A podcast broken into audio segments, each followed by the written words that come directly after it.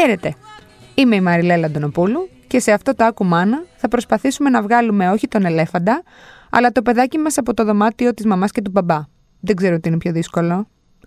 Πρώτα απ' όλα, ας παραδεχτούμε πως κατανοούμε τους λόγους που τα μικρά παιδιά προτιμούν να κοιμούνται στο κρεβάτι των γονιών τους και όχι στο δωμάτιό τους.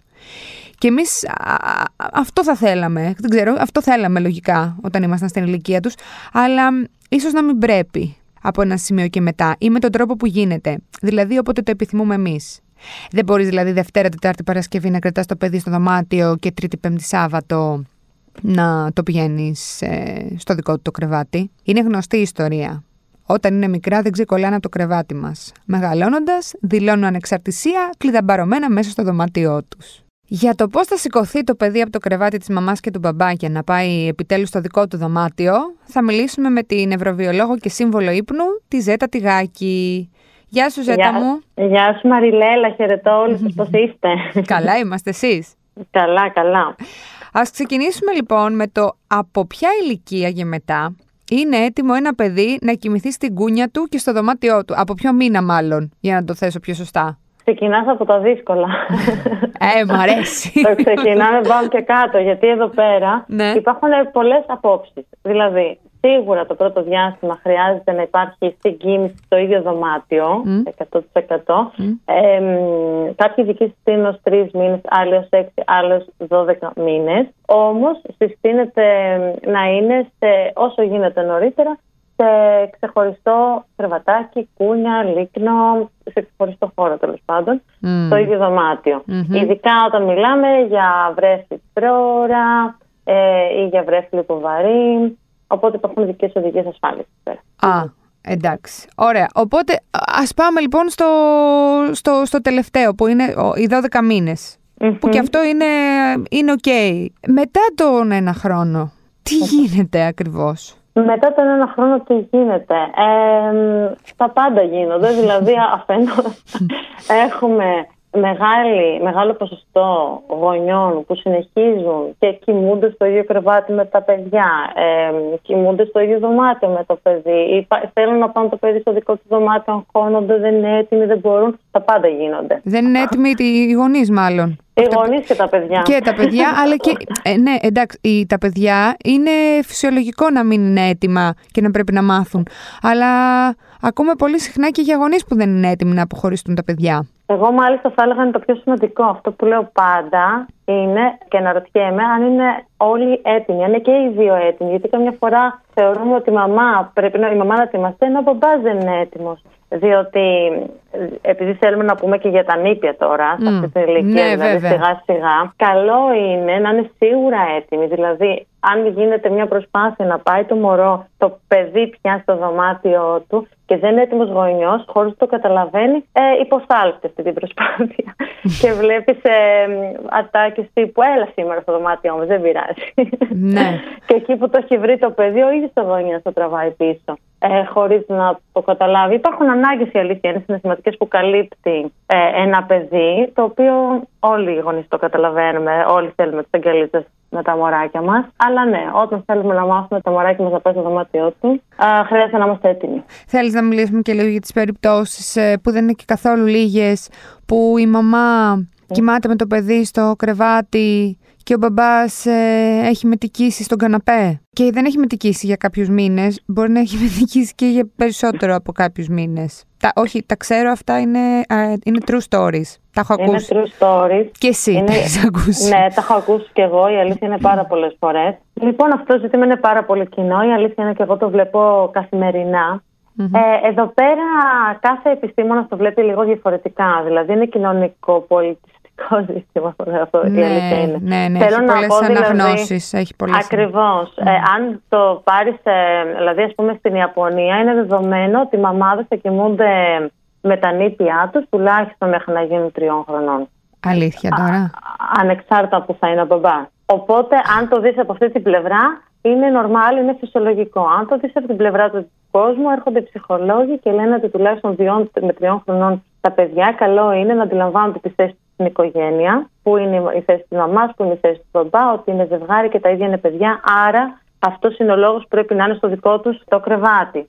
Είναι πολλές οι αναγνώσεις που μπορούμε να κάνουμε εδώ, γι' αυτό και λέω ότι είναι λίγο γκρίζα ζώνη στα νύπια. Σίγουρα έχει να κάνει όμως και με το τι αξίζει η οικογένειας και με το πώς η ίδια επιβιώνει. Δηλαδή, ακούγεται περίεργο, αλλά αν ρωτήσει μια οικογένεια αν κοιμάται καλά και, και κοιμούνται έτσι, δηλαδή ο ένας είναι στο κρεβάτι, ο άλλος είναι στον καναπέ και ο άλλος είναι δεν ξέρω, στο στρώμα στο πάτωμα και πούνε ναι, τότε δεν έχουν κανένα λόγο να το αλλάξουν. και δεν, δηλαδή, δεν, δεν θέλουν οι ίδιοι να τα αλλάξουν και δεν υπάρχει κανένας που τους πείσει γι' αυτό. Ξέρεις τι, μετά όμως, αν έρθει και ένα δεύτερο παιδί ε, mm. Μετά είναι 7 ονομά σε ένα δωμά. Δηλαδή είναι το, το μεγάλο, ε, το μικρό. Κάπου αρχίζει τότε, η πολυκοσμία. Κάπου, κάπου, τότε αρχίζουν και θέλουν όλα να τα αλλάξουν. κάπου ε, ναι, α, μπράβο. Α, μπράβο, που και τότε είναι, είναι και το πιο δύσκολο να γίνει. Γιατί τώρα με έχεις ένα νήπιο και του πεις να σου πω, εσύ πήγαινε τώρα στο δωμάτιο, γιατί έχουμε το καινούριο εδώ, το μικρό. Ε, ναι. Δεν πάει. Οπότε μετά φεύγουν και πάνε πακέτο μαζί στο δωμάτιο. Οπότε έχεις χάσει εσύ. Έχεις χάσει, δεν το λέω ότι έχεις ε, σε εισαγωγικά, ναι. αλλά έχεις ναι. χάσει πολύτιμο χρόνο ώστε να εκκληματιστεί το παιδάκι ε, και να προσαρμοστεί στο δωμάτιό Νομίζω, του.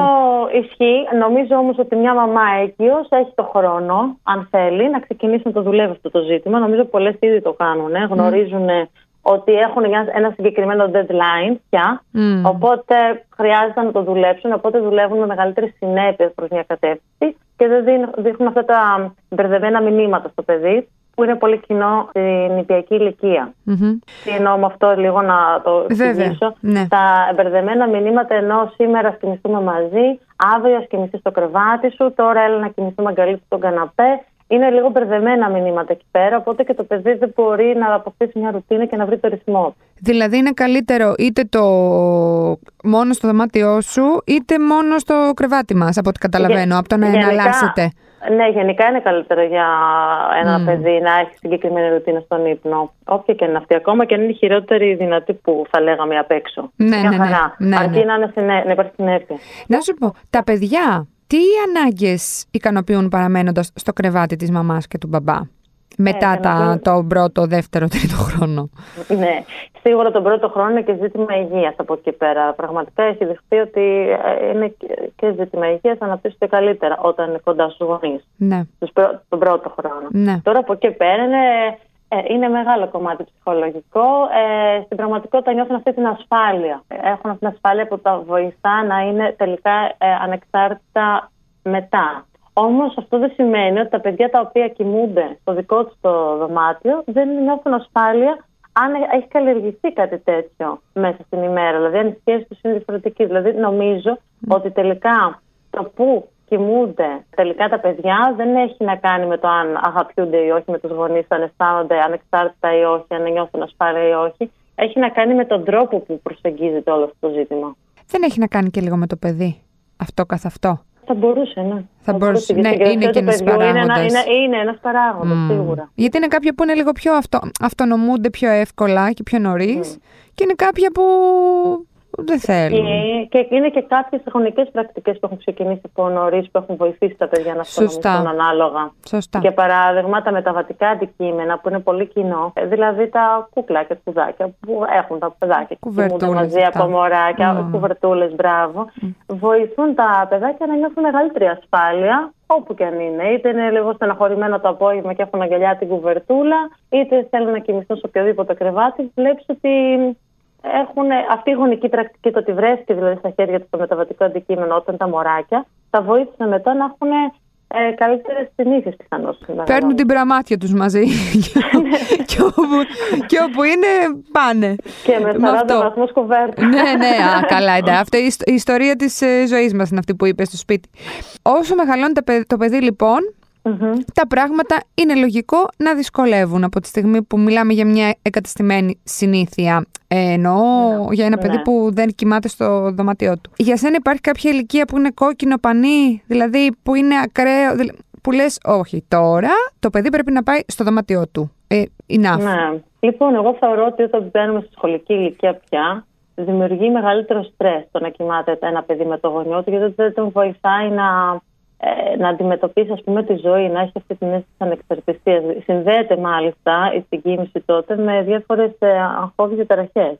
Δηλαδή, μιλάμε για την ηλικία ε, για 5,5 ε, ε, ναι, σωστά, από 5 και, 5 και μετά. Ναι, ναι, ναι. ως τότε είναι γκρίζα ζώνη. Δηλαδή, κάποια μπορεί μετά τα δύο να είναι έτοιμα, κάποια, και κάποιε οικογένειες μάλλον να είναι έτοιμε, κάποιες λίγο πιο μετά. Σίγουρα, όσο πιο νωρίς, τόσο πιο εύκολο. 100% αυτό. Ναι. Ε, όταν μιλάμε για νύπη και παιδιά προσχολικής ηλικίας. Ε, ε, ναι. ναι. οπότε ε, μέχρι τότε πρέπει να έχει ε, γίνει. Αν δεν έχει γίνει, τι κάνουμε; Το διαχειριζόμαστε σίγουρα γιατί ο καλός ύπνος είναι σημάδι καλής υγείας. Ναι. Δηλαδή κάποια πράγματα ίσως δεν βοηθάνε και δεν εξελίσσονται θετικά απλά να τα αφήσουμε στην τύχη τους. Αν ας πούμε μπει στο, στην εξίσωση το να κοιμούνται με οθόνη, πολύ κοινό να κοιμούνται με οθόνη τα νήπια και τα παιδιά πλέον. Ε, αν, οπότε αυτό οδηγεί μαθηματικά σε μειωμένο χρόνο ύπνου τελικά. Δηλαδή ε, τους βάζουν οθόνη, βάζουν οι γονείς οθόνη... Κοιμούνται με τάμπλετ, με, τάμπλετ. Ναι, ναι, ναι. Είναι πάρα πολύ κοινό και αυτό ξέρουμε ότι δεν βοηθάει στα συνήθεια και σίγουρα θα χειροτερεύσει καθώ περνάνε τα χρόνια. Οπότε χρειάζεται λίγο διαχείριση. Χρειάζεται διαχείριση κάποια πράγματα. Είναι αυτό. Ένα είναι το πού κοιμούνται, πώς κοιμούνται. Αυτό με τη μετακίνηση έξι που λέω. Μετακινούνται από ένα δωμάτιο στο άλλο. Πόσες φορές τη νύχτα τις έχουμε αυτές τις μετακινήσεις. Α, γιατί πολλές. Το παραδόθε. Το, όχι, εννοώ το παιδάκια που ξυπνάνε και έρχονται στο κρεβάτι των γονιών και πώς το διαχειριστούμε όλο αυτό. Όλα αυτά θέλουν διαχείριση από ένα σημείο και μετά ναι. για να ε, βοηθηθεί και το ίδιο το παιδί για να πάει παρακάτω. Εννοώ ότι το ζήτημα του ύπνου έχει νόημα να το αντιμετωπίσουμε όπως είναι το ζήτημα του αποθυλασμού, όπως είναι το ζήτημα της διακοπής της πάνα. Δηλαδή, κάποια στιγμή βλέπεις ότι το παιδί κάπως είναι έτοιμο, οπότε και ο γονιός θα βοηθήσει να το σπρώξει λίγο προς αυτή την κατεύθυνση. Ξέρεις τι, όταν είναι και μικρό-μικρό, εγώ υπερθεματίζω σε σχέση με αυτό που είπες πριν. Όταν είναι μικρό-μικρό, έχει και τα κάγκελα στην κούνια. Εντάξει, δεν ναι. μπορεί να πάει κάπου. Βέβαια, μπορεί να σε απειλήσει ότι θα πηδήξει, και αυτό είναι μια προσωπική ιστορία. Αλλά όταν βγαίνουν και γίνεται κρεβατάκι, ναι. Πώς να το κρατήσεις; Δηλαδή εκεί πρέπει να το εκπαιδεύσεις. Ε, εκεί ναι. είναι το, αυτό ακριβώς το δύσκολο. Ωραία, για πες μου λίγο. Πώς το ναι. κάνουμε αυτό, έτσι; Νομίζω ότι έχει νόημα από το να αντιμετωπίσουμε αρχικά την ε, άρνηση στον ύπνο, που είναι πολύ κοινή, mm. σε αυτές τις ηλικίες τις μεγαλύτερες, δηλαδή δεν θέλω να κοιμηθώ και γυρνάει στο σπίτι, οπότε καταλήγουμε και κοιμάται όπου θέλει, mm-hmm. σταδιακά μέχρι να αντιμετωπίσουμε τη διαχείριση των ξυπνημάτων και πώς το κάνουμε και όλα αυτά. Δηλαδή, σίγουρα έχει να κάνει με το τι πλάνο έχουμε, δηλαδή πώς ακριβώς δουλεύουμε, τι ακριβώς συμβαίνει με τους γονείς, ποια είναι η ρουτίνα τους, τι συμβαίνει στην οικογένεια mm. και ποιοι είναι οι στόχοι τους. Δηλαδή, δεν υπάρχει αυτό που έλεγα πριν, ένα νέο μέλος που θα έρθει, ξέρουμε ότι έχουμε συγκεκριμένο στόχο. Αν τα πράγματα είναι πιο χαλαρά, θέλουμε κάποια στιγμή να μάθουμε, μπορούμε να το πάμε και πιο χαλαρά και πιο χαλαρά οι γονείς. Το κάνουν πάρα πολύ σταδιακά. Οπότε είναι θέμα οικογένειας από εκεί και πέρα. Σίγουρα το κλάμα δεν είναι μέσα σε αυτά που εγώ υποστηρίζω σε καμία περίπτωση. το μόνο σίγουρο. Ναι. Άρα Ένα παιδί που δεν νιώθει ασφάλεια δεν μπορεί να κοιμηθεί. Ε, χρειάζεται να νιώσει ασφάλεια με διαφορετικό τρόπο στο κρεβάτι του, στο δωμάτιό του. Οπότε έτσι θα κοιμηθεί και θα πάει καλά.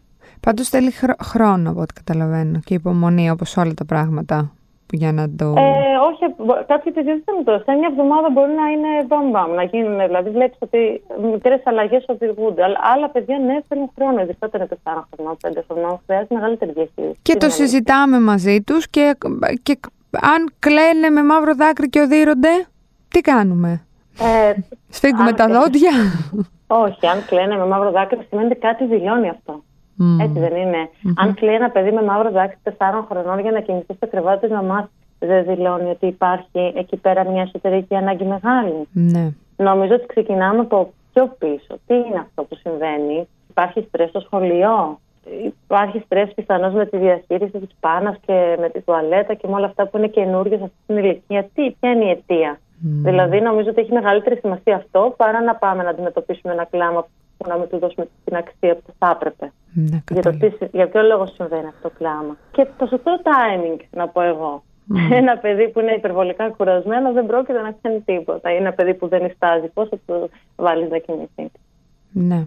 Να σου πω, αυτές οι αλλαγές ε, έχουν και συγκεκριμένη εποχή που πρέπει να γίνονται. Γιατί το λέω αυτό; Το καλοκαίρι έχω την εντύπωση ότι όλοι κοιμούμαστε λίγο πιο αργά, μαζί και τα παιδιά, επειδή είναι και πιο μεγάλη ημέρα. Ε, αυτό είναι αποτρεπτικό σε κάτι από αυτά που συζητάμε ή δεν έχει καμία απολύτω σχέση; Ή είναι καλύτερα να το κάνουμε σε μια ρουτίνα; Είναι να πάει αργότερα. Αυτό. Α, ναι, ναι, μάλιστα. Έχει να κάνει με την ελαττονίνη και στην Ελλάδα, στη Μεσόγειο το καλοκαίρι μας πάει όλος πιο μετά. Πιο μετά, ναι, ναι. Πολλοί γονείς την πατάνε όταν το παιδί αρρωστήσει. Mm. Ανεβάζει πυρετό, έχει το κρύο, μα λένε έλα, εντάξει, σήμερα απόψε να κοιμηθεί μαζί μας. Το φέρνουν στο κρεβάτι για να το παρακολουθούν και μετά μένει εκεί. Ναι. Όχι για ένα βράδυ. Ε, ναι. σε αυτή την περίπτωση τι κάνουμε; Ε, παίρνουμε ένα, δεν ξέρω, ανοίγουμε ένα ράτζο, κοιμόμαστε σε κάποιο ε, στρώμα στο δωμάτιο των παιδιών. Δηλαδή πάμε εμείς εκεί να αντί να έρθουν εκείνα σε εμάς; Εγώ θα έλεγα ότι έχει να κάνει με το τι φάση είμαστε, αν έχουμε ξεκινήσει εκπαίδευση. Δεν έχουμε ξεκινήσει εκπαίδευση, σε τι φάση είμαστε. Δηλαδή, ε, οι ασθένειες, οι διακοπές, οι μεγάλες αλλαγές, οι μετακομίσεις είναι εξαιρετικά γεγονότα τα οποία έχει νόημα να αγκαλιάσουμε το παιδί μας, να το έχουμε αυτοκόλλητο το βράδυ. Εννοείται. Το παιδί μπορεί να κάνει πυρετό. Ναι. Για μένα δεν είναι, δεν είναι έχει σημασία τι θα γίνει εκείνες τις μέρες, γιατί εκείνε τι μέρε το παιδί έχει ανάγκη και να κοιμάται και να ξεκουράζεται και να έχει το γονιό και να έχει την παρηγοριά. Είναι απολύτως σημαντικό αυτό, θεωρώ, mm. ειδικά σε κάποιες περιπτώσεις. Mm. Ή να έχει την άχη, ή να έχει δύσκολη νύχτα. Θέλω να πω ότι το θέμα είναι τι θα κάνουμε μετά. Όχι τι κάνουμε τότε. Δηλαδή, πώς θα διαχειριστούμε, πώς θα συζητήσουμε. Ανάλογα την ηλικία του παιδιού, μπορούμε να συζητήσουμε ε, μαζί του με τη γλώσσα του. Η γλώσσα σε κάθε ηλικία διαφέρει. Δηλαδή, όταν ένα παιδάκι είναι δύο ετών, η γλώσσα του είναι τα παραμύθια ας πούμε, ή τα παιχνίδια, το συμβολικό παιχνίδι. Όταν ένα παιδάκι είναι 4 ετών, μπορούμε να το συζητήσουμε διαφορετικά τα πράγματα και να κάνουμε τις μεταξύ μας συμφωνίες ναι. όπου μαζί να καταλήξουμε, γιατί δεν έχει καθόλου νόημα να κάνουμε κάτι ενάντια στη θέληση ενός παιδιού. Εγώ θεωρώ ότι στην οικογένεια είμαστε, θα πω, εισάξια Όλα τα παιδάκια έχουν ανάγκη να ακουστούν, είτε είναι ενός έτους είτε είναι τριών, και πρέπει να ακουστούν, αλλά τα πλαίσια θα τα βάλουν οι γονείς φυσικά. Διότι αυτός είναι ο ρόλος τους, για να νιώσουν ασφάλεια και τα παιδιά. Ε, και νομίζω αυτή είναι η προσέγγιση που πρέπει να έχουμε όσον αφορά τον ύπνο. Να μην μας στρεσάρει πολύ, να μην ε, διατάζουμε και αποφασίζουμε, να το πω έτσι, από την προσπάθειά μας να το εξελίξουμε. Και θέλει ηρεμία και ασφάλεια για να ξανανιώσει και το παιδί ηρεμία και ασφάλεια. Είτε πρόκειται για να μάθει το δωμάτιό του, να μάθει το κρεβάτι του, να μάθει να μην έρχεται το βράδυ στο δωμάτιό μας κτλ. Μάλιστα. Ωραία. Εντάξει, υπομονή Οπότε, λοιπόν και ψυχραιμία. Υπομονή, διαφορετικές προσεγγίσεις σε κάθε παιδί, 100%. ναι, είτε πρόκειται, δηλαδή και τα αδέρφια μπορεί να έχουν διαφορετικό, διαφορετικά κουμπιά. Ναι, ναι, ναι. Έτσι. Ωραία. Και να το ψάξουμε, να ψάξουμε τις αιτίες. Μήπως οι αιτίες είναι φιάλτε, μήπως οι αιτίες είναι κάτι άλλο. Δηλαδή σε αυτέ τι ηλικίε είναι λίγο διαφορετικά τα πράγματα. Ωραία. Και αν κάποιος γονιός, κάποια οικογένεια αντιμετωπίζει περισσότερα προβλήματα και δεν τα έχει λύσει ακούγοντας σε, σε αυτή μας τη συζήτηση, μπορεί να σε βρει στο παιδί και ανάπτυξη, να πάρει και ένα ωραίο, πώς το λένε, μια ωραία καθοδήγηση προσωπική και στα μέτρα της, η οικογένεια και ναι. να βρει μια λύση. Ευχαριστώ πολύ. Θα Εγώ ευχαριστώ, Ζέτα μου. Όποιος θέλει θα λάβει ιστορικό, αναλυτικό βήμα-βήμα, όλες τις λεπτομέρειες για να τα λύσουμε εξειδικευμένα. Έγινε, έγινε. Σε ευχαριστούμε πάρα, πολύ. Και εγώ. Καλή συνέχεια. Καλή συνέχεια. Αυτά λοιπόν για το παιδί που δεν θέλει να φύγει από το κρεβάτι μας και από το δωμάτιό μας. Εντάξει, δεν είναι εύκολο, είναι και αυτή μια διαδικασία όπως είπε και η Ζέτα, έχουμε την πιπίλα, έχουμε τον αποθυλασμό, έχουμε την μπάνα, μπορεί να έχουμε και αυτό. Εντάξει, δεν πειράζει, τίποτα δεν ε, κρατάει για πάντα, αυτό πρέπει να σκεφτόμαστε εμείς οι νέοι γονείς και οι παλιοί. Εδώ τελειώνει το Ακουμάνα για αυτή την εβδομάδα. Μπαίνετε στο ladylike.gr, διαβάζετε όσα περισσότερα θέματα μπορείτε και καταλήγετε στο No Filter Motherhood με θέματα σχετικά με τη μητρότητα. Γεια χαρά!